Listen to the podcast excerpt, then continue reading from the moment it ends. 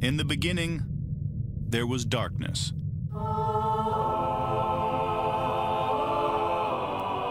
Then, there was Paul Brown. Paul Brown transformed the game. Hello, Paul Brown here. Welcome to the first ever International Browns podcast.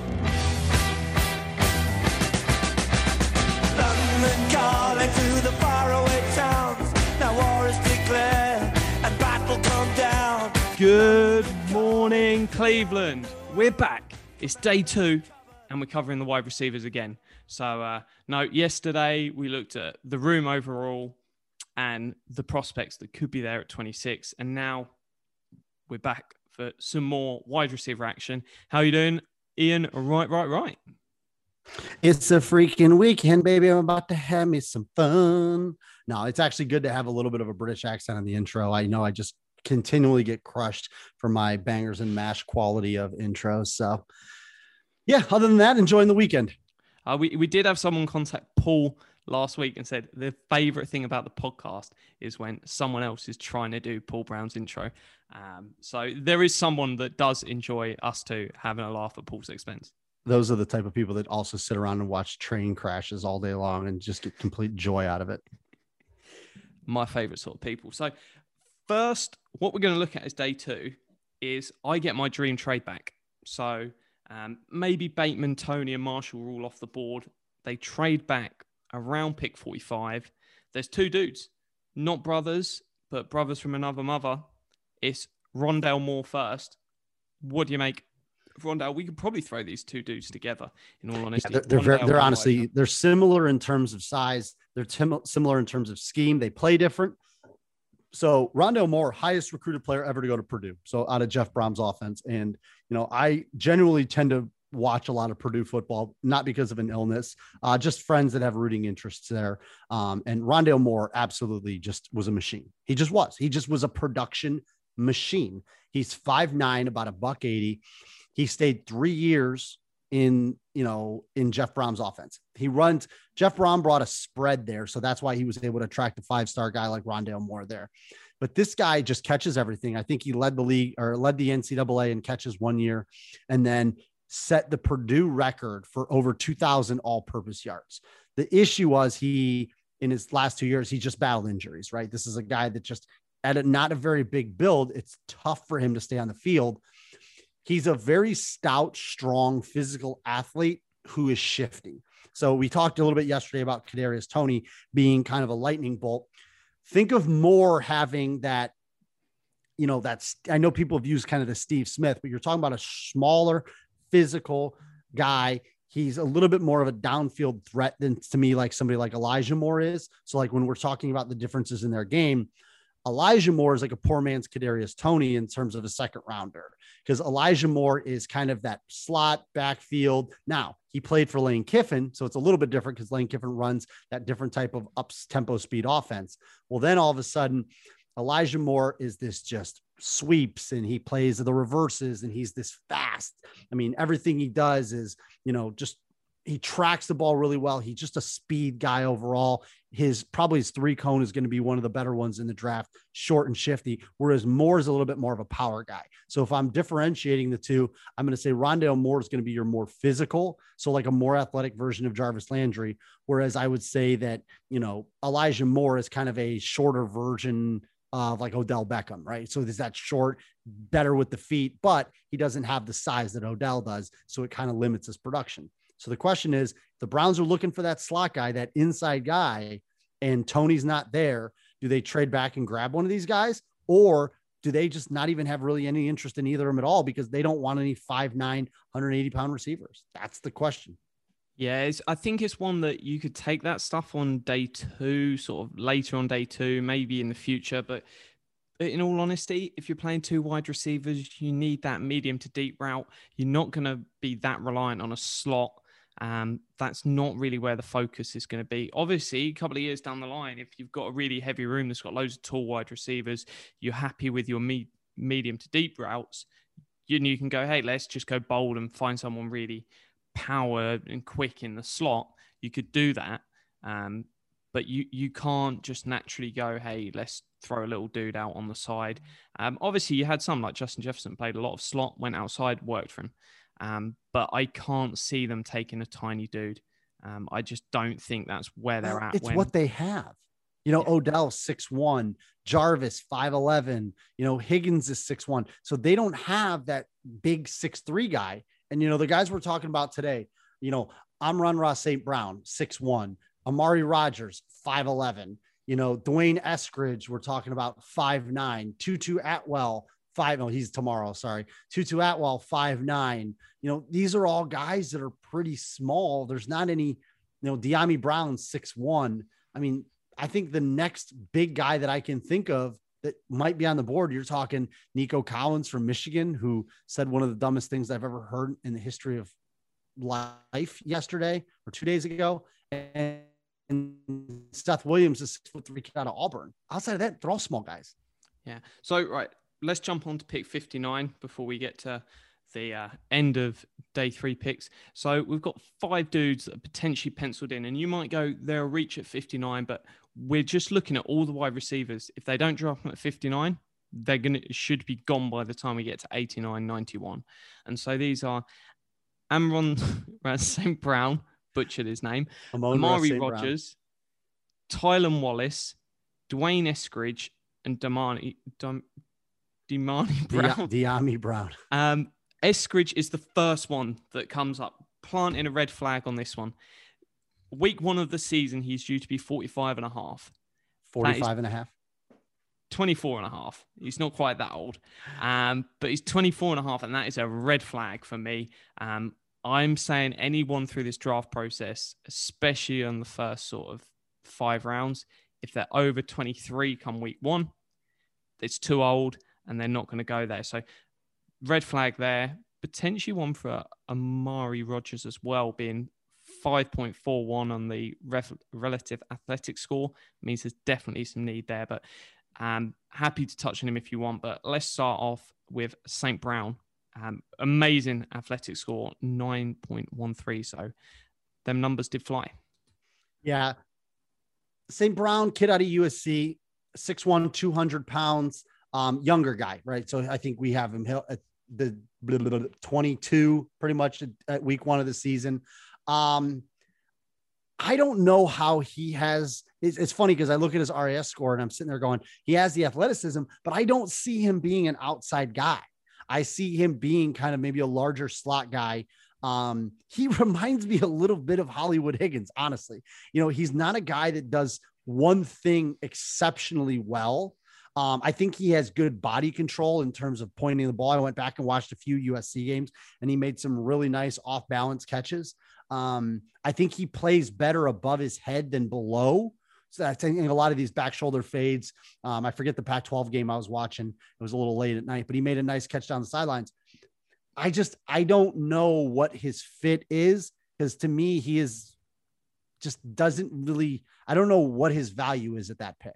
So he's a guy I'm not as high on.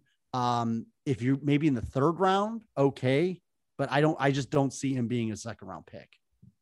Yeah, no, he, he didn't have as good a year last year when uh, push came to shove. Um, we're going to skip past Amani Rogers. I think you said I'll be real quick with Amari Rogers. He's the kid from Clemson. He's very fast. He lined up in the slot. Um, I he's physical. I don't know what to tell you about him. I mean, he's decent, but I- I don't watch Amari Rogers and yearn to have him on the Browns. Got good feet. That's about all I can tell you about him. I didn't really watch when you watch the Ohio State game. Did Amari Rogers scare you? Did the guy even? I don't think he did anything. No. And so next we jump into Tylan Wallace. Yep. Tylan Wallace. So he's 5'11, 195, Oklahoma State kid, Big 12. I don't know. I've watched one of his games at this point. Everything I read about him, I don't know. I just, this is a guy that struggles to stay healthy. I think he's a good route runner, um, has good body control. I don't know. I I when I'd, I'd almost be curious if you watch this guy. What are the what are the the the, the sub metrics say about him? So Tylan Wallace, um, career production is second to none in the class. He's averaged over 100 yards a game since the start That's of Big 12. 2018. Pardon? That's Big 12 for you. That's Big 12 Yeah. football. He's uh, can produce downfield. Um, yeah, the the numbers are, yeah, it's it's crazy. Uh, they reckon he's third round talent. That's, Um, that's about have him. 43 contested catches, the most in That's the pretty good. That's pretty good. Um, then some of the negatives um, easily get sort of taken off routes by physical corners. Um, torn ACL the end of 2019. Um, limited route tree, but the, the, there's positives there. They're just not Second round material. by him. So is certainly someone they could take a punt on. He's, he's six foot. Um, played a lot, basically all outside, only less than sort of 40 snaps the last two years on the slot. So it, it's certainly one that you you wouldn't say no. It's never going to happen. Um, but no, it's, it's one to keep an eye on. I think the one for me, if they're going to draft someone in, at that 59, is a guy called Demani Brown. Yeah, Dyami Brown, six foot one, 200 pounds out of North Carolina. Um, mainly an outside guy. I think he's a big play type of guy. I do, I do see the value in Dyami Brown. Um, I do like his acceleration. He makes quick decisions. Um, there was a game against Florida State where he had a really nice play. He kind of set up the corner and then hit him with a double move. It was a very nice play. You can probably go out there. Um, I'm trying to think where he would fit in in this Browns offense because again, we're talking about guys in that 5'9, 5'11, 6'1. Like we're talking about all these mid-height guys. And I, I mean, maybe Stefanski looks at it and says, you know what? I don't need big guys. I got all these tight ends that are all these trees. I've got Austin Hooper. I've got David Njoku. I've got stiff arm Steve, you know, so that very well may be a thing where all of the receivers kind of have the same build, but I would think you'd want something a little bit better um, in terms of maybe some just diversity in the room. Uh, you know, I just these second round receivers, I think they're all just kind of maybe in a, in a group, but I think there's kind of a cliff. I think once you get through maybe those top eight receivers, you know, the three guys we talked about yesterday, Rondale and Elijah Moore, I think then it starts dropping into the third round quickly, honestly. Yeah, and so next we've got five dudes up in that 89 to 91 range. Um, and they are Nico Collins, Tutu Atwell, Seth Williams, Sage Surratt, and Jaelon Darden. Um, Sage Surratt is the only one with the age red flag, um, comes in at 23.4. But out of those other four guys, any of those that sort of pick your taste? If you do like a slot and you miss out on Toney and you're not really high and going for more the more non brothers, I think Tutu Atwell's a guy. He's smaller. He's five nine, a buck seventy five, but he's kind of that that Hollywood Brown ish where they're not going to do many things all that great, but there's certain one thing that he can do really well. So if you're looking for kind of that home run option, I think Atwell in the third round is a pretty good value. Um, the other guy I actually like, even though he said the stupidest thing I've ever heard in my life, and that was that Ohio State and Michigan had similar talent.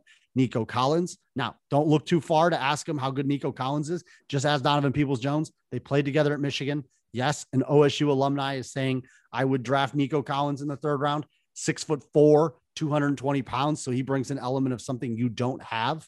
Um, I think a lot of these Michigan receivers have upside that we've never seen in college. So I think you're almost wasting your time watching college tape on Michigan because not only does it burn the eyes, but also I just don't know if you can get anything from this offense because we saw with Donovan Peoples Jones, a five star receiver. He comes in and did more for the Browns in one year than Harbaugh could do with him in, in three. So Nico Collins is another guy that I kind of like. Uh, Seth Williams, similar 6'3, 225. He's a bigger receiver. Um, I like how physical he plays. He's just a big physical guy. So, you know, we talk about in the NFL to play for the Browns, you got to be able to block downfield. You got to have, you know, the ability to possess the ball. I think that's what Seth Williams is. A lot of these guys, to me, in this range are a lot better for the Browns. So I would say if I'm picking two of them, or you know, two different types. Tutu Atwell is my speed guy. Seth Williams and Nico Collins are my bigger size guys. Yeah, just looking at some numbers, Seth Williams, uh, just because of that size, is intriguing. Um, got a 6.9 in the relative athletic score, so it's not bad. It's just okay. Um, but no, that that's something of interest.